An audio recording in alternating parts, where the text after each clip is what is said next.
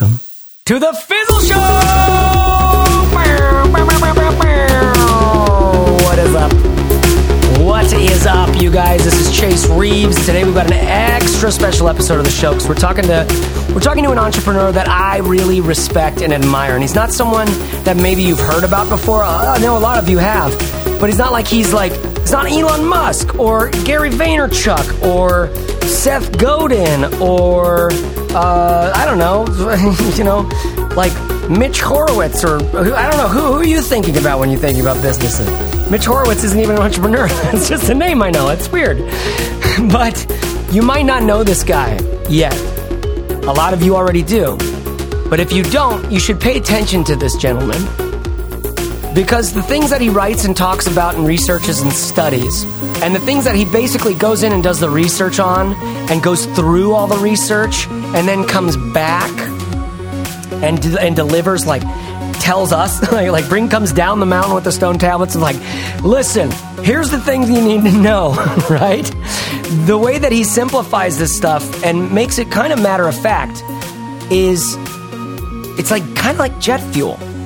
It's really it's energizing. It feels clarifying it feels like it gives you an idea of what your next best step could be and it helps you think about your opportunities and your potentials instead of your regrets and your fears in some ways right it, i like what this guy does to me um, his name's james clear and he's a total badass to me i like him a lot He's a great guy and a friend of Fizzle. And so we had him on the show. Corbett talked to him and he, he got into a lot of, of stuff. One of the things is he talked about the three simple habits that were the most important thing to growing his business. Okay? Now, he's the thing about him, you guys, I don't even get into it, but like he had a business and it was successful. He's like, you know what? I'm kind of bored with this. I'm going to start all over at like at a different, completely different domain, completely different thing. And then he's since built that thing to 428,000 email followers. Okay. That is so big. That is so big in the world of email. That is so, so, so, so, so big in the world of small business, in the world of, of independent entrepreneurship, right? So he talks about the three habits that for him mattered the most to get that stuff going. So that is something you definitely need to hear in this. And he also talked about why habits don't stick and what to do when you get off track. Why your habits that you can like come up with like, oh, I should be more like this. I should do more of that. Why they don't stick. You're going to like this conversation. So let's get into it with James Clear and our own Corbett Barr. Hey, everybody, Corbett Barr here. And today I am joined by James Clear. James is an author, a speaker, and he's focused on habits, decision making, and continuous improvement. His work has appeared in the New York Times, Entrepreneur, Time, and on CBS this morning as well. And more importantly, I'd say over 428,000 people subscribe to the email newsletter over at jamesclear.com.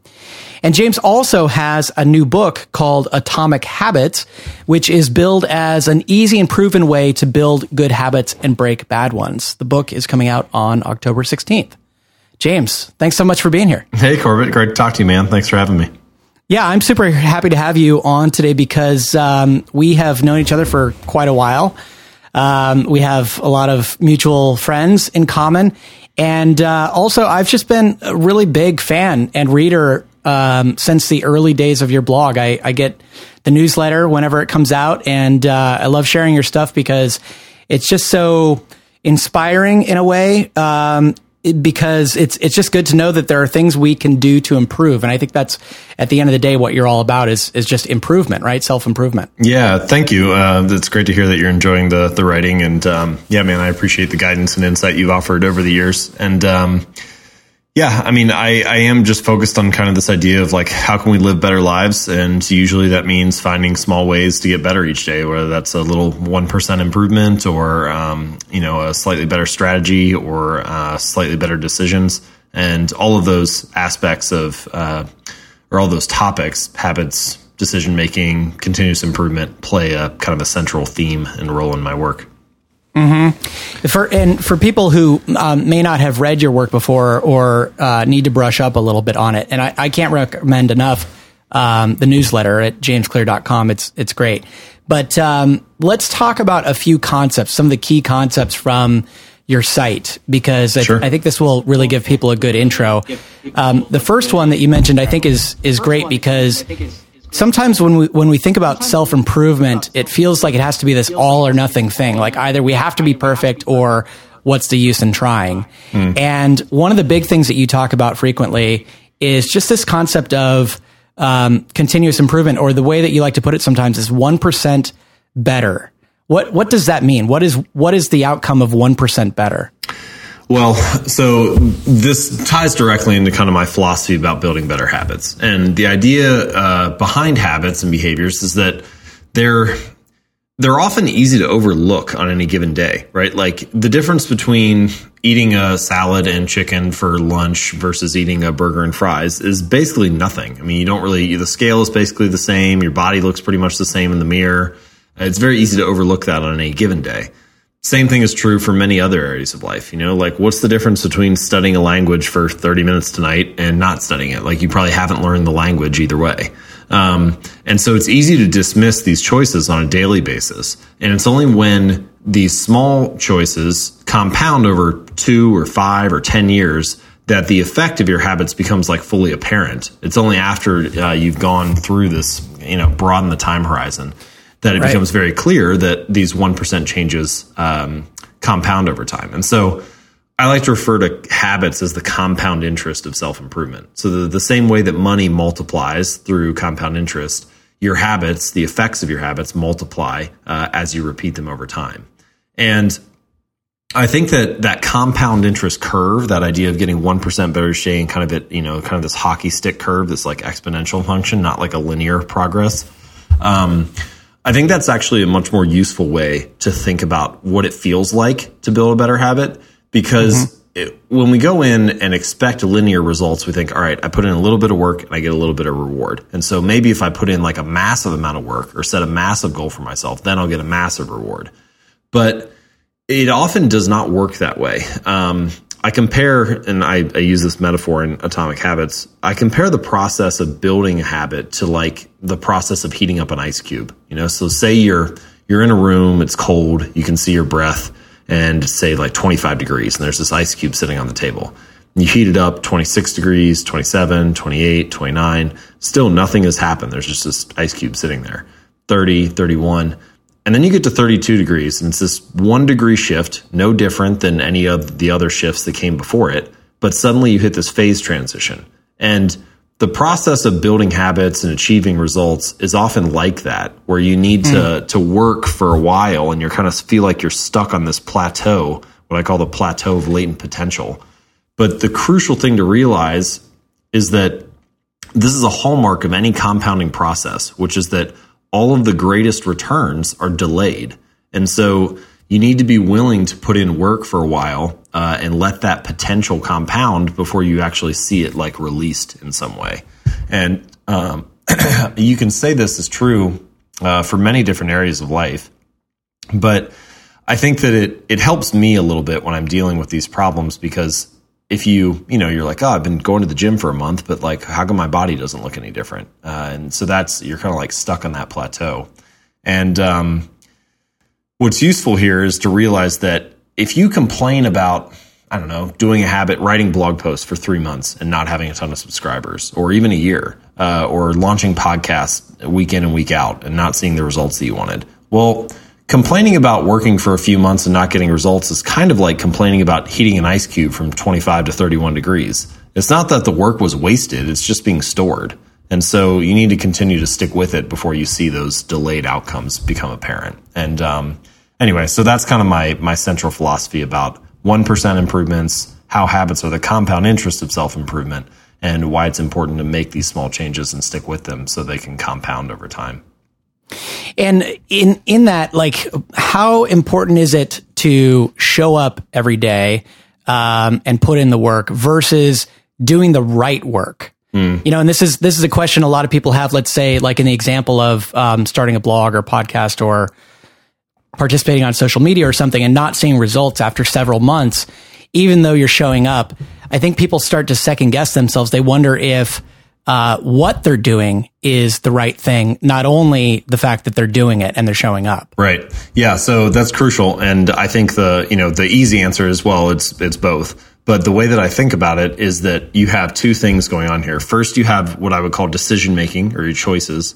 And then you have your habits and how you execute. And so these I would consider decision making and habits to be the two pillars of success or performance in any field. Um, so say that uh, let's say that you're going to start a company and um, you can choose between your initial decision here is what we're talking about you could choose between starting like a local pizza parlor uh, or starting say like a new software startup or a technology company.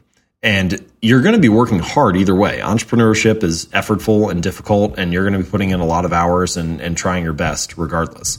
But that initial decision you can sort of imagine it kind of like this dotted line that's like mapping out ahead of you. And the, your initial decision determines the amount of leverage that you have. So like the slope of that line or what the, the potential opportunity is.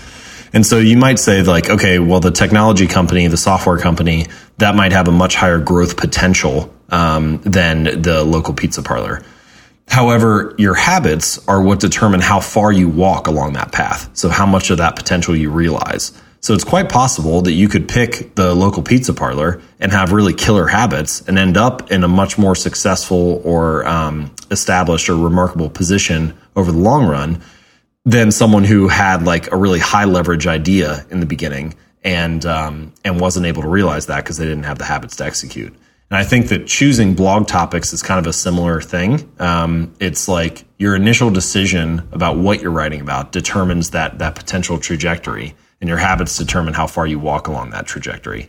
And what you really want, of course, is to make great decisions and have great habits. And so, um, if you're finding yourself seven or eight or 10 months in and you're starting to second guess, like, hey, maybe this isn't the thing, um, then you can utilize what's known as the explore exploit trade off. Um, and so this is a, you can read more about it. It's a, it's a common framework for dealing with situations like this. But the idea is that early on, um, you should have a broad period of exploration. So for my own story, um, you know, I started jamesclear.com in November of 2012, but I had been an entrepreneur for two years before that. And so during those first two years, I tried a variety of ideas, a couple different websites, probably like four or five different sites, um, just to try to see what would work and what would stick.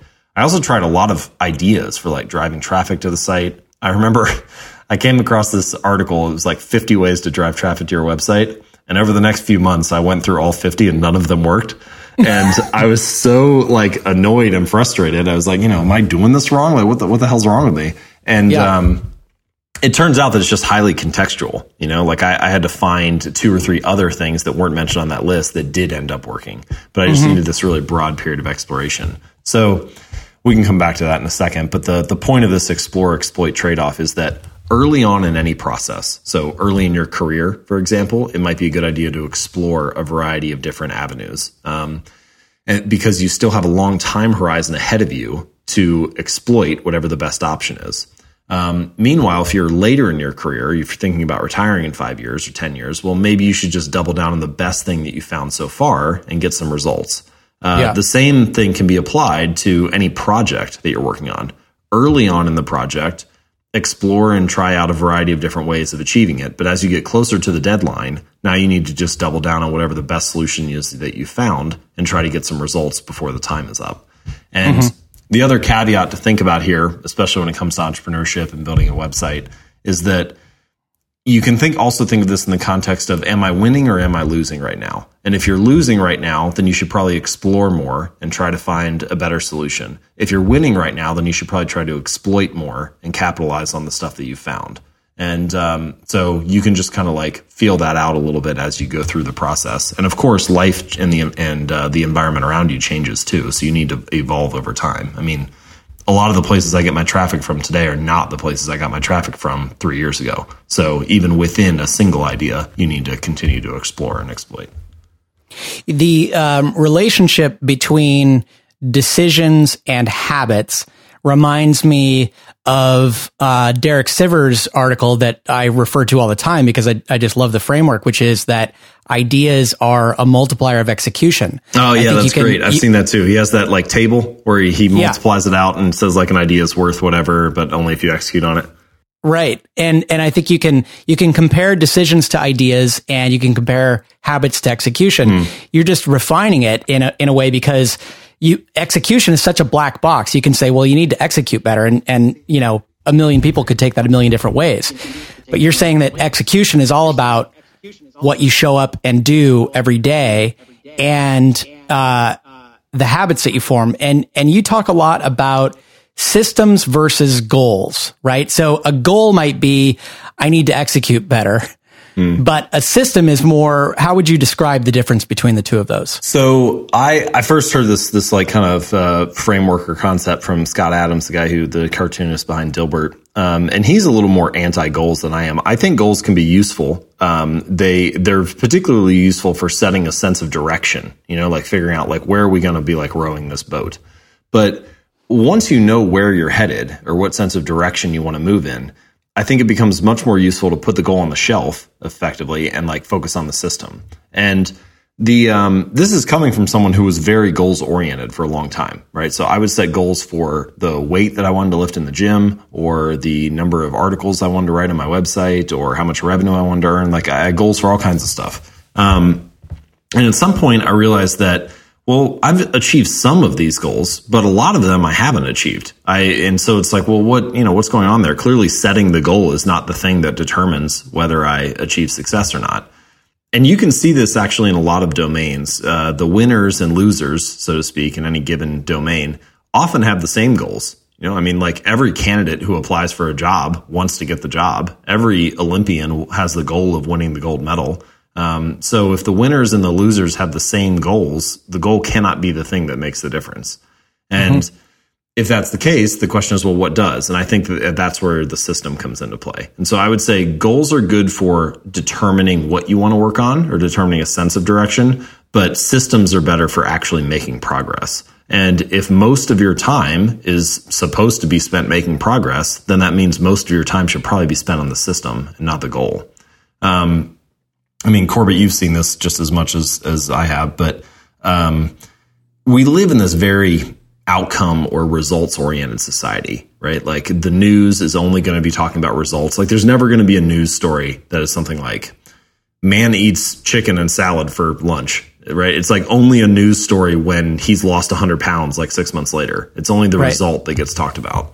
Um, so we, social media just exacerbates this problem, right? Like we just see pictures of people's results and highlights all the time. And I think that because we're surrounded by results all the time, we tend to overvalue them and think that it must only be about the result. When in fact, the, the outcome is just a natural consequence of the process that followed it or preceded it. Um, in many ways, your, your outcomes are kind of like a lagging measure of your habits, right? Like your, mm-hmm. the amount of clutter in your room is a lagging measure of your cleaning habits the amount of weight on the scale is a lagging measure of your eating habits. The amount of money in your bank account is a lagging measure of your financial habits. And so, if you buy into this idea that you get what you repeat, then it becomes very important to focus on what you're repeating and what kind of system you're building. Um, the other key insight here with systems versus goals is that achieving a goal really only changes your life for the moment. Um, you know, like if you get really motivated and you have a, a messy room and you spend a couple hours cleaning it up, then you'll have a clean room for now. But if you don't change the sloppy, messy habits that led to a dirty room in the first place, then three weeks from now, you're going to have a messy room again. Um, and so, in a lot of ways, uh, trying to achieve a goal is sort of like treating a symptom without treating the cause. Like, what right. you really need to do is we think the results need to change, but the results are not the thing that needs to change. It's the habits that precede the results that will naturally lead to the outcome that you're looking for. So, in the case of um, earlier, you, you talked about starting a, a technology company versus starting a pizza parlor. I wonder, you know, not only there's the the potential involved there, and of course the habits that it takes to to pull either one of those off, but also what how does the results that you're seeing and, and the timing of those results play into your ability to keep going. And I guess this is related to motivation or willpower or something. But if, you know, if you're starting a technology company, you can figure that you're going to have a year or 18 months before you get your first customer, probably. And we, and we all talk about, you know, short circuiting that process, right? And building a minimum viable product and so on. But there, there are just some things like building a car, for example, that is going to take multiple years before you can have the first product out there versus I could make a pizza today if I was really motivated in my oven and get some results for someone, right?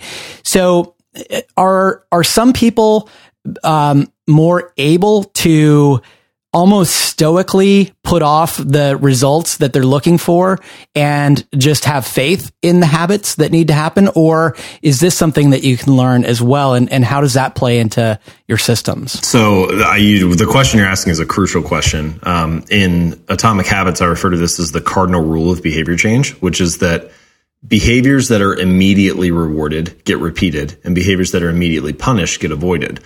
And even silence or uh, working on a product for six months or a year and not seeing an outcome, you're not necessarily punished, but you are, in a sense, punished in that you're not seeing the results that you're looking for, right? Um, so the point here is that um, you can kind of think about uh, any behavior as producing multiple outcomes across time. So uh, for bad habits, it's often the case that the immediate outcome is favorable. You know, like say you're going to eat a donut or something. If you eat a donut right now, it's sugary, it's tasty, it's enjoyable. Uh, so the immediate outcome is favorable, but the ultimate outcome that you say if you keep it up, you're going to gain weight in a month or something like that, uh, is delayed and is unfavorable. With good habits, it's often the reverse, right? So like you work on this company, um, the immediate outcome is kind of unfavorable. Like it takes effort and time and energy, and you're not seeing results, um, but you still have to work hard every day. But the ultimate outcome is favorable that you end up with this successful business in a year or two or whatever. And so much of the challenge of building good habits and breaking bad ones is figuring out ways to take the long term consequences of your bad habits and pull them into the immediate moment so that you feel a little bit of that pain right now and have a reason not to do it. And taking the long term rewards of your good habits and pulling those into the immediate moment so that it feels good right now and you have a reason to repeat it. And mm. it, this is like a, a key for getting any habit to stick is that positive emotions, especially positive emotions that you feel immediately after doing the behavior, positive emotions cultivate habits and negative emotions destroy them. And so if you don't have that like positive signal right after you do something, um, then you don't really have much of a reason for your brain to be like, yeah, I should keep working on this. So let's focus just on the good habits example for a second, since that's kind of related to this process of building a company. But what you really want, the ultimate manifestation of this, is to uh, have the habit be a reinforcement of your desired identity. So, like if you if you identify as the type of person who doesn't miss workouts, well, then as soon as you go to the gym, you can feel good about yourself because you're like reinforcing, oh yeah, I'm the type of person who doesn't miss workouts. It's mm. not even about waiting for the scale to change or for you to get stronger or anything like that. You just get to feel it right then in the moment. And so with entrepreneurship, you could say something similar. You know, like if you want to become the type of person who writes every day and then you just build a habit of I write one sentence per day. Well, now every time you sit down to write, you can feel successful even if you don't have a great blog post finished or you don't write a best-selling book that day or whatever.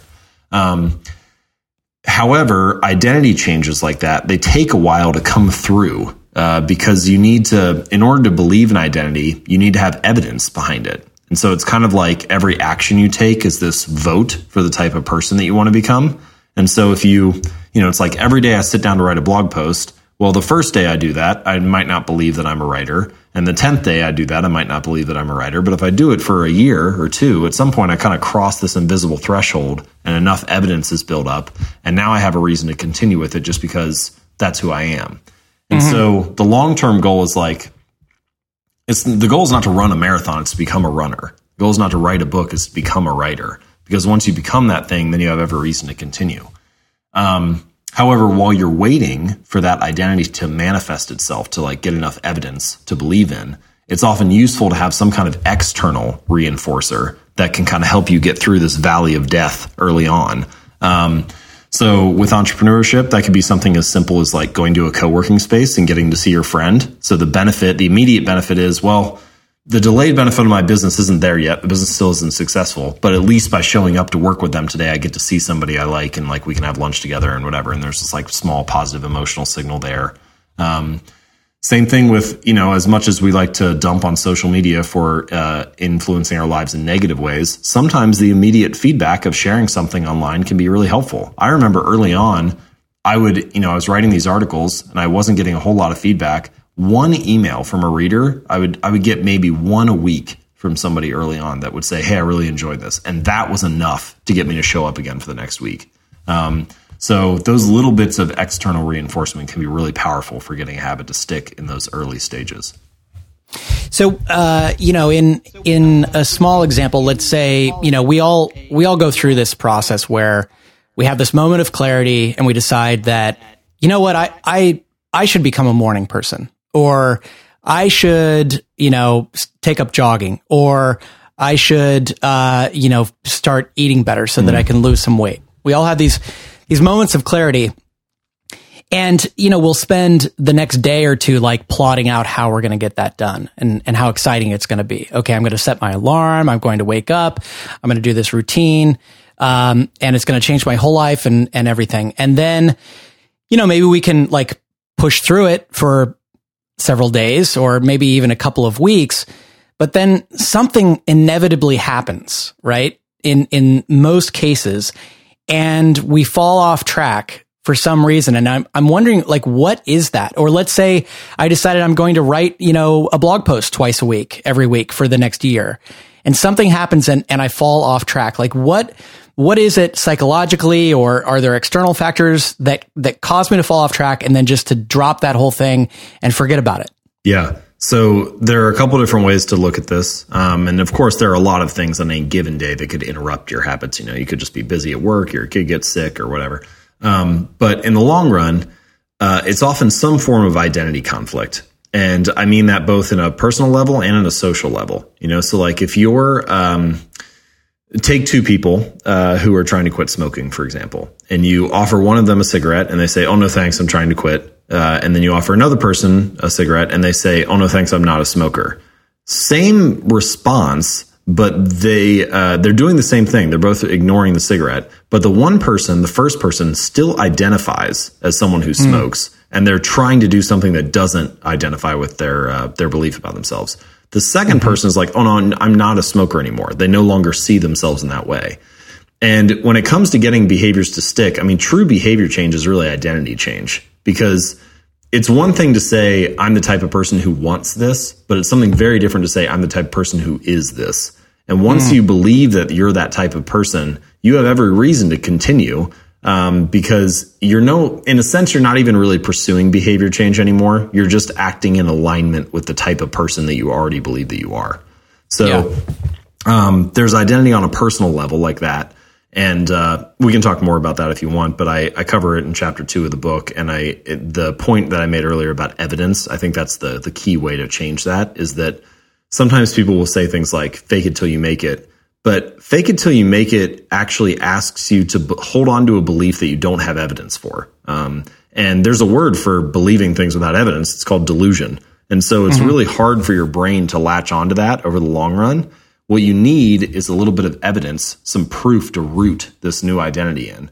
And that's why I think habits are so useful. Um, even if you do something in a small way, like doing five push ups a day, well, you might say, well, that's not enough to get me in shape. Well, Maybe not, but it is enough to reinforce your desired identity where you say, I'm the type of person who works out, even if the circumstances aren't great, even if I'm really busy, even if I didn't have time to go and do a full one hour workout today, I still do five push ups, even if it's not a good day.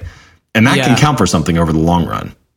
Yeah. And, and it can um, maybe save you from destroying the identity or from feeling like everything is ruined because you missed a day because at least you still did something right, right? and so this is uh, one of the phrases i like, like to keep in mind is that your you know your kind of central question here is well what happens there when a habit fades away mm-hmm. and the the mantra that i like to keep in mind is never miss twice you know, like, okay, if you're trying to stick to a new diet and your friends want to go out to happy hour and then you go out or you binge eat on the weekend or whatever, well, maybe I wish that hadn't happened, but let me pour all of my energy into eating a healthy meal the next meal. Uh, so yeah. that I don't like start this, uh, this trend of a different habit. You know, like you're, it's almost never the first mistake that ruins you. It's like the spiral mm-hmm. of repeated mistakes that follows.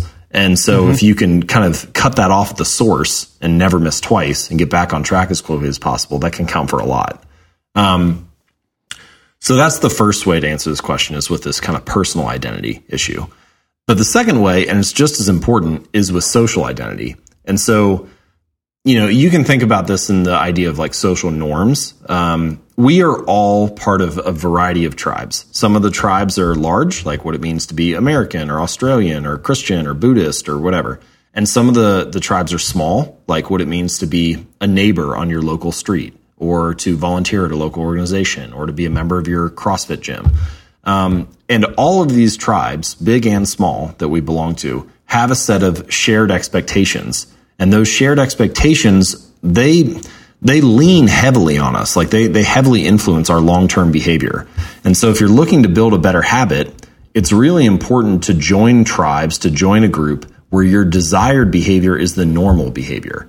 Because mm. if hmm. you conflict with the shared expectations of the group, it's hard to stick with that. You know, like take just basic normal habits. Like um, you walk into the elevator and you turn around to face the front. Or when you have a job interview, you wear a suit and tie or a dress or something nice.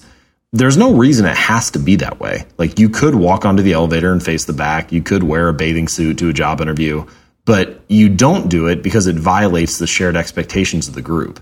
And um, often when we try to change, but we try to go against the grain of the tribes that we're a part of, it's really hard to make that stick in the long run. And so yeah. um, you might be able to do it for a week or a month. You might be able to overcome the uncertainty or the uncomfortableness of going against the grain of the group.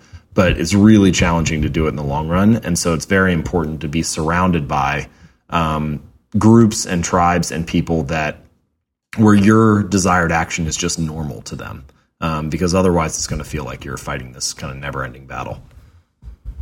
So uh, let's talk a little bit about um, the success that you've had at jamesclear.com because I was looking back um, at you know our history together and, and the last time I interviewed you I it's almost hard to believe but it was almost 7 years ago. it was in 2011 which is crazy. But that's not that much time. Yeah. To have shifted entirely mm. because you were working on different projects at the time jamesclear.com didn't exist. You shifted entirely. You started this um, new project. And here we are, fast forward, let's say five plus years. And uh, you have an email list of over 400,000 people, which is one of the biggest that I know of, especially for a single author uh, blog. And uh, you have a book coming out, and you're also you do regular media appearances. I was reading that your uh, your theories and strategies are used by professional sports teams, which is amazing. And you've got this book coming out on October 16th, which is, which is going to be tremendous. And I think a lot of us would love to have an email newsletter, a tenth that size and, and to be working on a book and so on. So how have habits played into the success of jamesclear.com?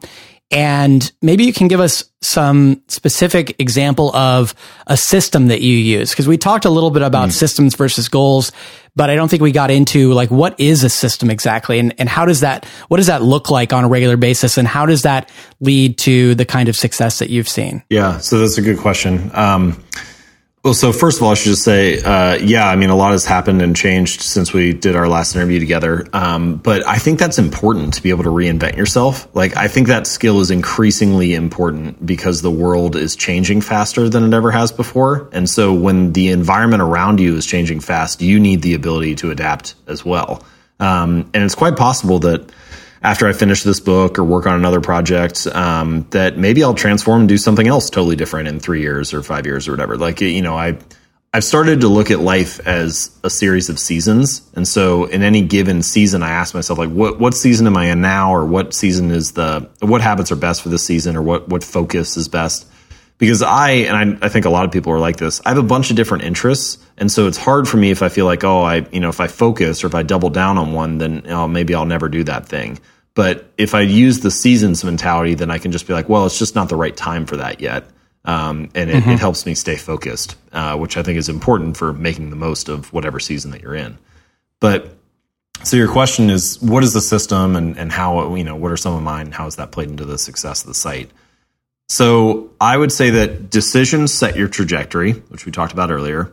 Habits determine how far you walk along that trajectory.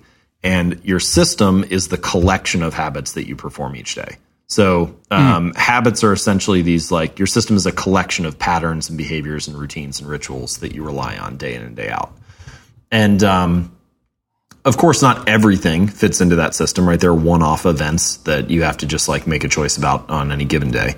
But it's a pretty reliable approach to to focus on getting the fundamentals done and getting the say the things that make like ninety five percent of the difference done each day. Um, some of my systems, so like I'll talk a little bit about like my writing system, for example. Um, so for that one, it's really important for me to have a place to catalog ideas because if I don't catalog an idea, then I you know, like will probably forget about it and not come back to it or write about it. So uh, I use Evernote. And if we say, you know, you mentioned something interesting in this conversation or it sparks an idea for me, then after I get done, I'll open up Evernote and just like type out a little note on it. And maybe it's a title, maybe it's a sentence. Sometimes I'll riff and it'll be a few paragraphs, but uh, that'll collect there. And so right now I think I have like 600 or so kind of notes in there where just like a bunch of things that I've just like brain dumped in. Then uh, each morning, so I I wake up, um, I take a shower. Shower is like my coffee. I don't drink coffee. I don't have a good reason for that, but I just I take a shower, wake up, get dressed, and then immediately uh, grab a glass of water and start to work. And um, I'll go into that Evernote file and I'll start to review what notes are there. And so, like, let's say that I have say six on um, on sleep or something like that and then I'll start to like kind of lump those notes together into one larger draft about sleep and my thoughts on sleep habits and like what could maybe like form the the backbone of an article. And so now that article is kind of taking shape. And then if I, you know, I have a couple of a variety of those that are in various stages that are kind of sitting there. And uh, so now I don't have to work from a blank slate. I can just decide like, okay, this is what I'm going to focus on, and then I go off and do some more reading or research, and the article starts to take form and then once it gets to a point where everything's kind of in place, but it just isn't flowing well, then I'll move it over to WordPress and uh, put it in there so that I can like see what it's actually going to look like on the page. Mm-hmm. And I just start to edit there. And, the, and at that point, everything up to that point is kind of just a precursor. The real work begins then for me, which is that I don't really consider myself to be a very good writer. I consider myself to be a better editor. So once I get it in there, then I have something to edit. And um, mm. like some of the recent articles, uh, the one that I, I, just wrote about why facts don't change our minds, um, that article started out as 6,000 words and it ended up as like 2,300. Um, and that's very common for me is that I end up cutting like half of what is there. Um, and uh, so I start at the top and I read the first sentence. And if that sounds good, I read the second. If that sounds good, I read the third. And at some point, I hit a sentence that doesn't sound good. And so I change that and improve it. And then I start again at the beginning and just I do that like endlessly. So I basically, it's probably not much of an exaggeration to say that I read every article that goes up. Like I probably have read it 50 or 100 times by the time I've started at the top and done it all over again. Um, so and, and, the end result of that is that it's much more polished by the time it, it gets finished. And that's kind of my system for like writing an article. And in that, just to, to focus on one little piece of that, um, an example of uh, a habit would be putting all of your ideas into Evernote. Yes. Right. As they come up. And then that forms part of your system. I think it's easy for people to gloss over that and um, not realize that if you don't have a central place that you put your ideas, then they end up scattered across, mm-hmm. uh, you know, different kinds of notebooks and maybe written on paper and in an email to yourself and so on. And so then the utility of that is much lower than if you focus on putting them in one place. So that that's an important distinction, I think. Right? I think that's that, true. That's, you need one central holding ground for your ideas um, because yeah. then they. I mean, really, this makes sense if you think about where's the real value in a lot of ideas. So there have been 107 billion people who have lived throughout history, and there are 7 billion that are alive now. So the number of dead, uh, there's this, this is a quote from Niall Ferguson, the dead outnumber the living like 15 to 1. Um, mm. And so the amount of all of those people, those hundreds of uh, over 100 billion people, they lived interesting lives and tried things and failed a lot and gradually, occasionally stumbled across an insight And the benefit of us for us living now, the reason we have all this crazy technology like airplanes and podcast mics and air conditioning and a thousand other things is because 100 billion people ran these feedback cycles and experimented with stuff and gradually learned one little bit of the process. But the way that, that human knowledge accumulates is by adding just a grain of sand to that giant pile and building upon what's already there. So if you think about it, it's really important to have your ideas all nested in one place so that you can kind of build up this mountain of knowledge and then you start to see the connection points. Like what are things that that start to link together? It's really a lot of the time it's the intersection of ideas where the most interesting or useful um, concepts lie. Having them separately an idea by itself is is not that ex- terribly exciting. Um, it's when you start to apply it to other other places and build upon that kind of like mountain of knowledge that it becomes more interesting. So I think you can kind of do that in the same way that human knowledge has advanced through this giant mountain of knowledge growing over time, you can sort of do it a little bit with your own articles by having everything in the same place and finding ways that they connect. What would you say are the three habits that have made the biggest difference in uh, the success of your business right now? Mm, well, one is not related to anything that happens on any given day at the business, but it's it's crucial. Really, I guess I could say two. So for me, uh, exercise is crucial. I wouldn't be an entrepreneur if I wasn't exercising four or five days a week. Like I just couldn't handle the psychological roller coaster ride if I didn't have the the physical outlet. There have been mm. a lot of days in my business where I feel like it was a wasted day, but at least I got a good workout in. Um, and that that like counts for a lot for me. Um, and do you do you feel like I know I know that you um, stress the importance of exercise. Do you feel like that's true for every human? Is that something that we all could benefit from? I mean, it's hard for me to say no, partially because I'm biased towards strength training and exercise, um, and partially because every human has a body. So, like, to ignore the physicalness of your existence is to give up a large portion of what it means to be human. Um, mm-hmm. You also, even if you are not even that interested in exercise or in the physical outlet uh, that's available to you through your your physical existence, it's true that for your mental existence to thrive, your body needs to be in a good place. Um, it's hard yeah. to have good ideas if your physical energy is lagging. So, um, it, it, plays a crucial role. I don't think that it has to be what I do. Like I, am really into strength training. It could be rock climbing or surfing or uh, hiking or a million other things that yoga, whatever. Like there's a lot of outlets for moving your body. Um, yeah. A lot of famous creatives just talk about the benefit of going on a daily walk. Uh, mm-hmm. But I do think that there is benefit in moving. Um, I guess I'll, I'll put it like that. I yeah. feel like everyone can okay. benefit from moving. There's also this interesting kind of link between your how you think mentally and what your body is doing physically. Like, try to be shut off mentally while you're dancing. It's like almost impossible to do. Uh, and right. if you look at someone who is in a bad mood or shut off or like closed down, they're almost always sitting or sulking in a corner or their arms and legs are crossed. It's a very still physical position. Um, yeah. So I think there's probably some benefit there just to like getting your body moving to get your mental juices flowing. Um, and then the second one, the second uh, physical one is sleep. I kind of my cardinal rule is that I don't cheat myself on sleep. And I think most people could probably see a bigger productivity boost by getting eight hours of sleep each night than they would from like reading articles on how to double your productivity. Um, but uh, those, I would say those two are kind of like meta habits that no matter mm-hmm. they they definitely impact my business, but they impact anybody's work. Um, so those are those are huge. As far as actual ones that influence the business, um, reading is a massive one and would probably be the one that I, I, feel like you have to start with for almost any business. Whatever problem you are facing in business, somebody else has faced something similar or analogous. And if you have a habit of reading, you can solve that problem. You know, if you're a plumber and you don't know how to manage a particular like uh, clog or pipe or some kind of issue or rust, read a book about it. Um, if you're a blogger and you don't know how to get more traffic, read a book about it. If you're a podcaster and you're not sure how to improve your interview skills, read a book about it. Like there's, you can solve any problem by reading. Um, yeah. So combine reading with uh, personal experience and experimentation, and you have a really potent combination there for for dealing with whatever issues are in your your business.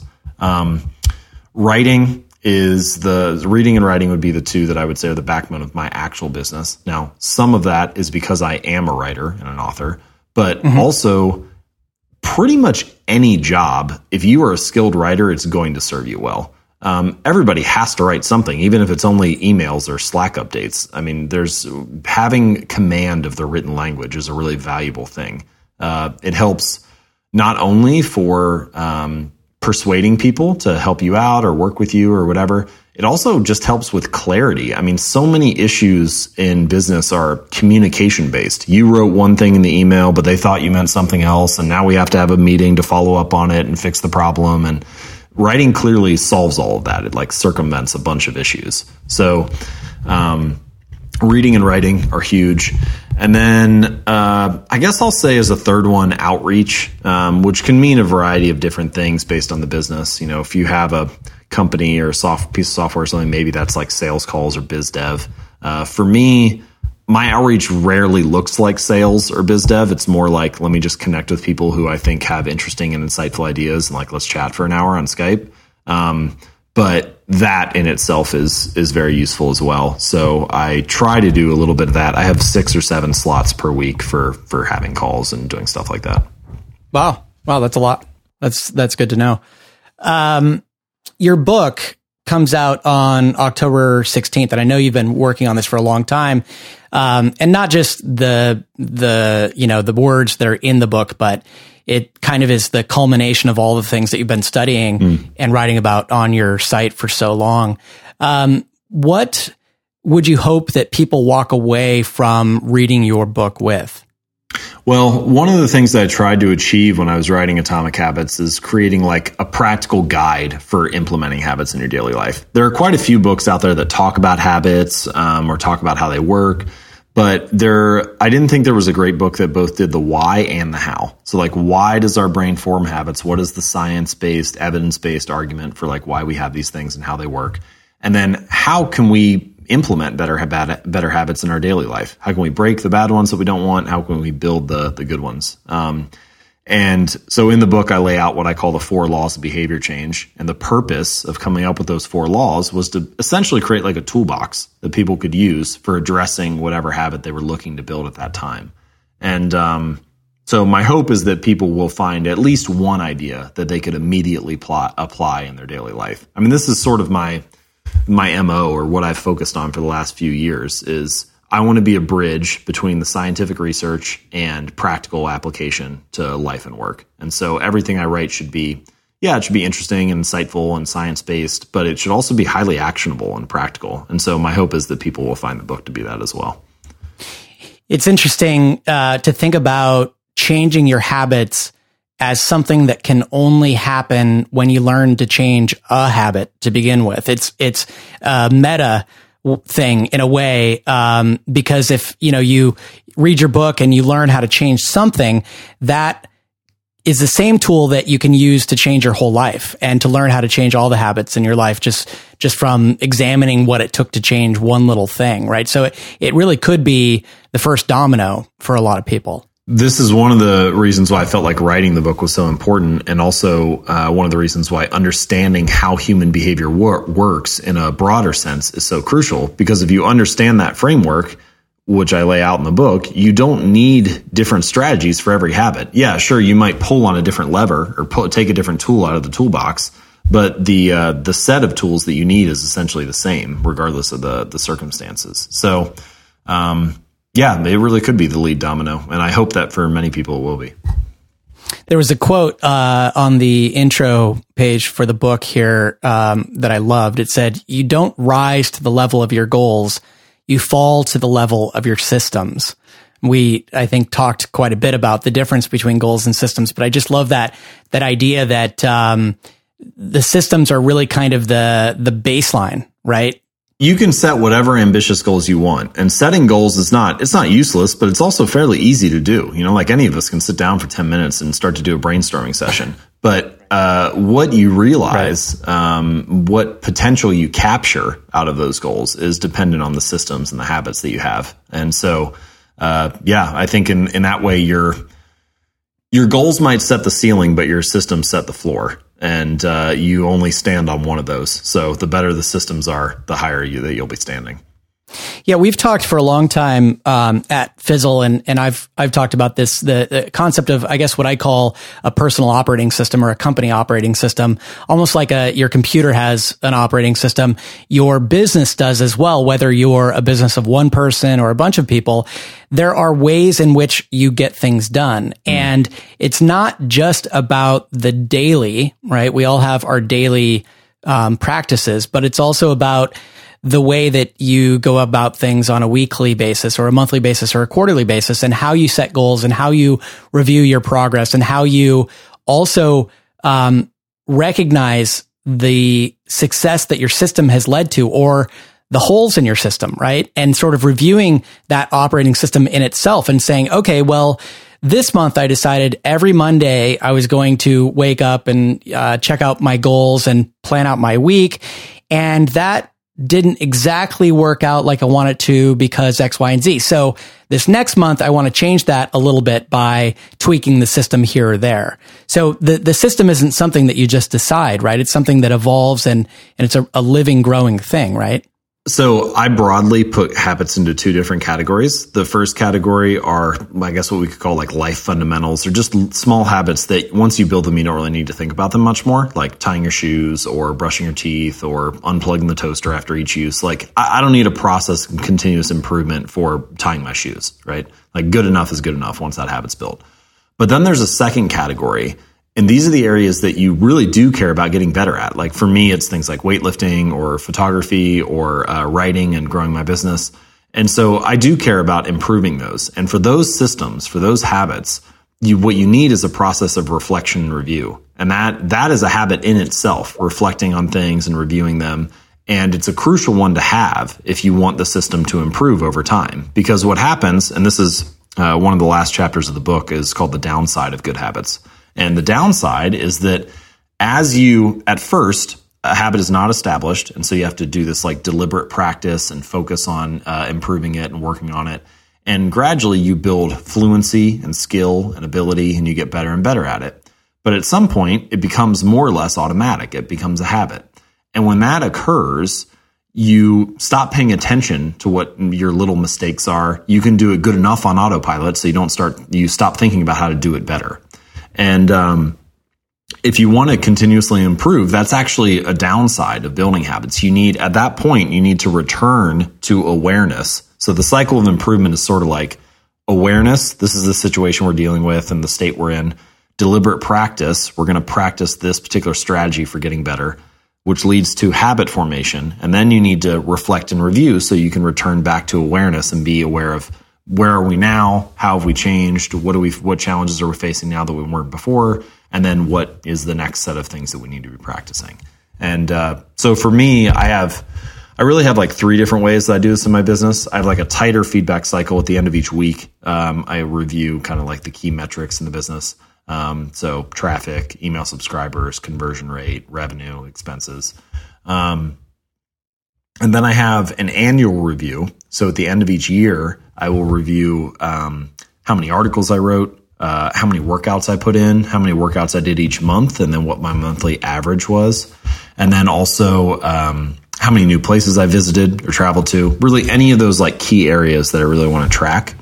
And then the third thing that I do is uh, so the annual review happens in December, and uh, six months later in the summer, I do what I call an integrity report, where I write down what my core values are. So in a company context, it could be like, what are our principles? What is our mission and values?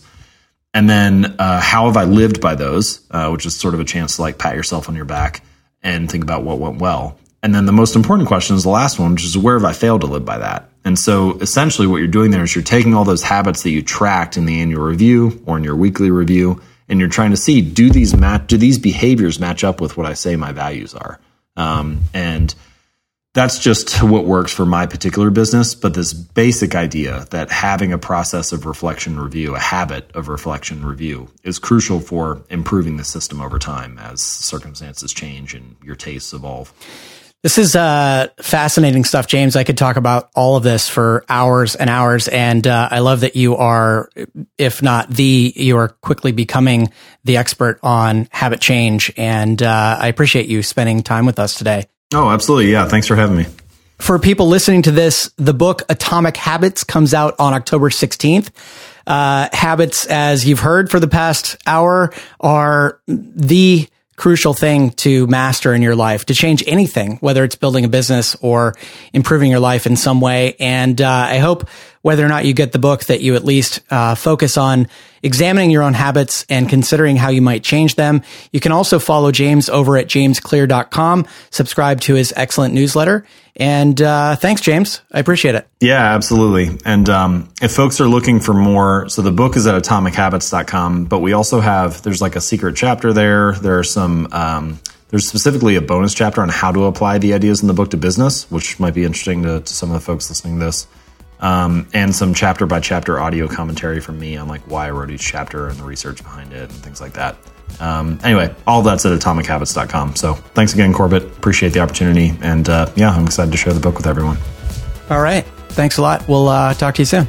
All right, you guys, that is episode 289 of The Fizzle Show. To get show notes and links to everything that James and Corbett talked about, just go to fizzleshow.co slash 289. That's fizzleshow.co slash 289 for all the show notes and links. Also, as is always the case, if you are not a current Fizzle membership, but you but you want to try out the membership, just for listeners of the Fizzle Show, just for this podcast here, we give you guys a five weeks free trial. It's like five weeks completely for free. Just go to fizzle.co slash try five, get into the courses, get into the community, get into the weekly coaching calls. That's five weekly coaching calls, right?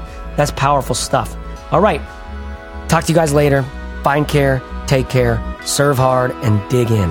Thanks so much for listening. We'll talk to you next week on The Fizzle